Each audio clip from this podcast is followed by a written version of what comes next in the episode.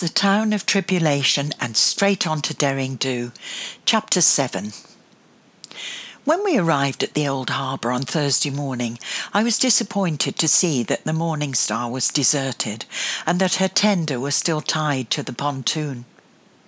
I also had a secret worry that now everything was in its place on board the Fiona, Grandma would feel that we would not need to visit as frequently as we had been doing.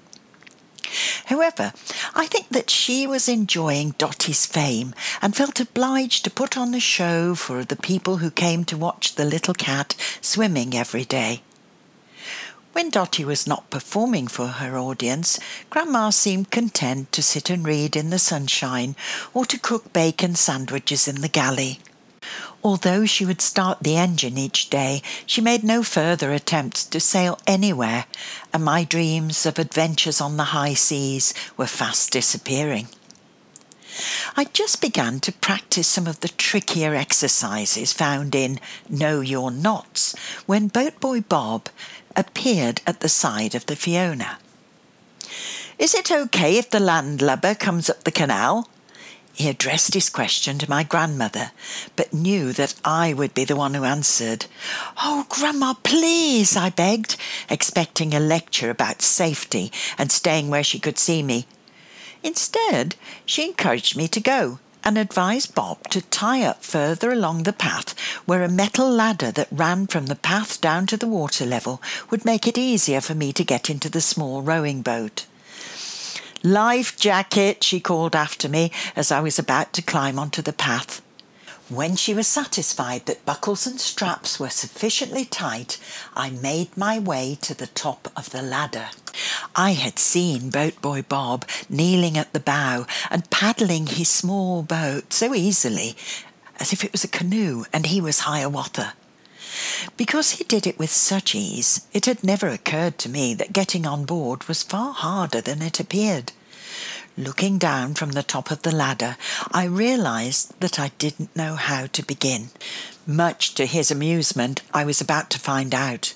He kept the boat as steady as he could by holding on to the metal ladder, while I wobbled and teetered and tried very hard not to fall overboard. Stay in the centre and keep as low as you can, Bob said, with a mixture of panic and amusement in his voice. Finally, I managed to stop swaying like a seesaw and sat down heavily on the plank seat. Landlubber, he teased, trying to hide his laughter as I held tightly to the sides of the boat. We set off up the inner basin, past a rusting trawler and a clinker built schooner, and past the rowing club skiff. When we'd almost reached the swing bridge at the far end, we came alongside a large white motor yacht. It stood out against some of the ramshackle abandoned boats around it because it was much newer and much more expensive. The name Dans was painted on the stern. As we approached, a woman appeared on deck and shouted, Keep your distance, teenage nuisances! I was shocked by her rudeness, as we were nowhere near her boat, and I was nowhere near being a teenager. Bob carried on rowing calmly, but when we passed under the swing bridge, he shook his head and said, Miss Danvers is the most horrible person I know. She's mean to everybody around her and thinks she owns the place. You used to think I was the most horrible person you knew, I laughed, and Bob gave the paddle a little flick and splashed me with water. I was feeling much braver now and managed to let go of the side with one hand, dip it in the water, and return the favour. We both laughed, and I let out a loud squeal as the small boat rocked. This had the effect of bringing Miss Danvers on the deck again, and before disappearing below, she shouted, Hooligans! In our direction. I covered my mouth to avoid bursting into laughter, and Bob rowed away at speed. That's not a proper boat, anyhow, he muttered. It hasn't got sails. I forgot about Miss Danvers as soon as we passed under the bridge and into the disused canal. The bank on the left was steep, with a path running along the top. It was mainly used by dog walkers and visitors because it had the best view of the River Severn for miles around. However, from our place in the boat, it seemed as if we were in a deep sided canyon with the bank on the left and tall reeds on the right. The water had a strange stillness to it. Bob's paddle hardly made ripples on its surface. Below us, the waterweed swayed gently backwards and forwards, and the only sound was a gentle rustling of the wind in the long grasses. A shout, loud and unexpected, startled me so that I caused the boat to rock again. Yo, Bob! A voice from the top path hailed us. Is that your girlfriend? Bob shaded his eyes with one hand and was able to make out two familiar figures against the skyline. No, it's my little sister, he answered. Hello, Bob's sister, said one of the boys. I raised a hand in a sort of small wave, and without any further comment, the two boys disappeared out of view, down the other side of the top path towards the rocks and the wrecked boats on the shoreline. Sorry about that, said Bob when they were gone. That was Phil Rennie and Dave Higgins from my class. They're okay, but they can be tricky if you don't handle them properly. I could see that he obviously knew how to do that by not giving them the chance to tease or bully him about a girlfriend. I haven't seen them down here since the Easter holidays, he continued. They got onto one of the abandoned boats, and Miss Danvers called the police. They weren't doing anything wrong, but the police told them that they were trespassing and went to see their parents. Phil's dad couldn't have cared less, but Dave was grounded for a week. The Danvers is not their favourite person. I decided there and then that I would avoid Miss Danvers whenever possible. A few hundred metres along the canal, we were confronted by a wall of tall, slender leaved reeds, and the waterweed became so thick that Bob seemed to scoop up great clumps of it with each stroke of the oar. Time to turn back, he said explaining that all the canal was like this until a few years ago, when money had been given to the old harbour so that part of it could be cleared. There's not much more of the canal. It finishes about half a mile further on, he said. It was built to link up with the railway when the old harbour was busy with all sorts of boats. Using the paddle on one side, he turned the boat in a semicircle. Our voices must have disturbed a swan, whose nest was somewhere in the dense reeds ahead, and it reared up, its wings outstretched, and charged towards us. Cripe, said Bob, and paddled furiously. I looked back and saw that the magnificent bird, having defended its territory, had gone back to its nest. It was more eager to protect its young than to catch us. Passing under the swing bridge, he gave the Danvers a wide berth because he said, We've been shouted at enough for one day. Instead of taking me straight back to the Fiona, he tied up to the stern of the Morning Star and helped me onto the low bathing platform. As we climbed the ladder on her stern, I felt honoured that Bob had invited me onto his father's boat because I knew that this was his special place. With great pride, he gave me a tour of the boat, pointing out some of the things his father had added. The Morning Star was a much larger boat than the Fiona, and being modern had things that the old girl did not have. Down below, there were three large cabins and a galley that had a fridge and a full size cooker. The heads had hot water and a shower, and in the saloon there was a TV on the wall.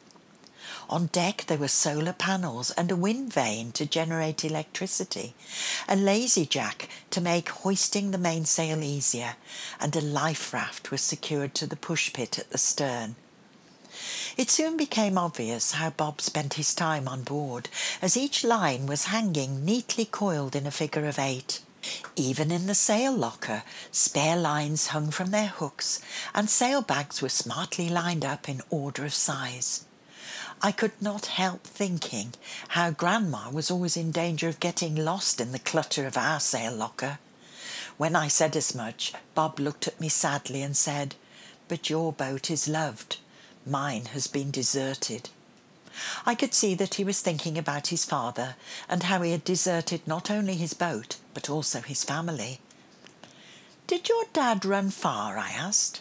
Mine ran off when I was born and didn't stop running until he got to Australia. Grandma always calls him Derek the Departed. No, he said quietly. Only as far as Somerset. I'm going to see him this weekend, but. His voice trailed away, and he stretched out on the bench seat in the cockpit. I lay back on the seat on the other side, and for a few minutes we said nothing as we watched small white clouds drifting across the deep blue sky. Suddenly, I remembered how I used to spend lazy afternoons with Ma, lying on the grass and finding animals and faces in the clouds above us. I pointed to a small wedge shaped cloud and another one that was behind it, floating above us. Look, I said, there's the Fiona, closely followed by Morning Star. And I suppose that dark one over there is the Danvers. We both laughed for a moment. Bob forgot to be sad. A voice from the other side of the harbour called out, Time to go! I won't be here tomorrow. I'm going to see Ma, I told him as we made our way back to the metal ladder alongside the Fiona. See you on Monday then, he said, and I watched as he took the tender over to the pontoon.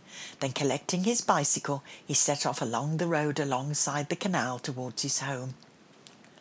That evening, I completed my log by adding details of everything that had happened that day. I drew a map of the old harbour showing the mooring places of the Fiona, the Morning Star, and the Danvers.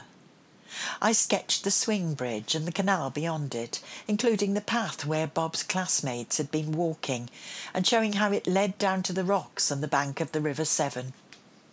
On the opposite side of the canal, I drew the road that we travelled along to get to the old harbour. Finally, I marked the swan's nest in a shaded area that showed where the reeds were too thick to allow boats to go further. I wrote about my first trip in a rowing boat and how I'd almost tipped it over.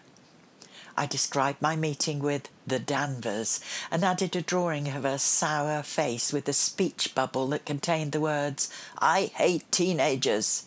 I included a description of the Morning Star and how Bob looked after her.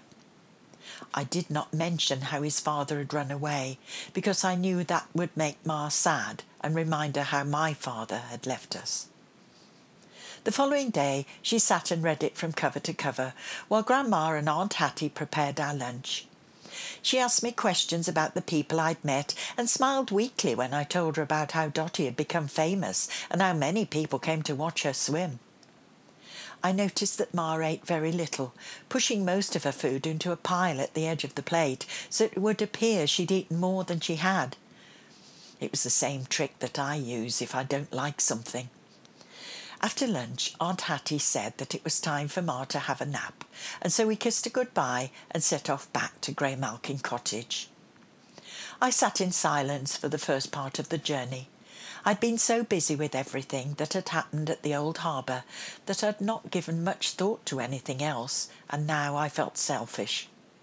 Finally, I had to ask, Ma is very ill, isn't she, Grandma? No, Meg, she replied. She has been very ill. Now she's going to get better. But we have to be patient because it will take time.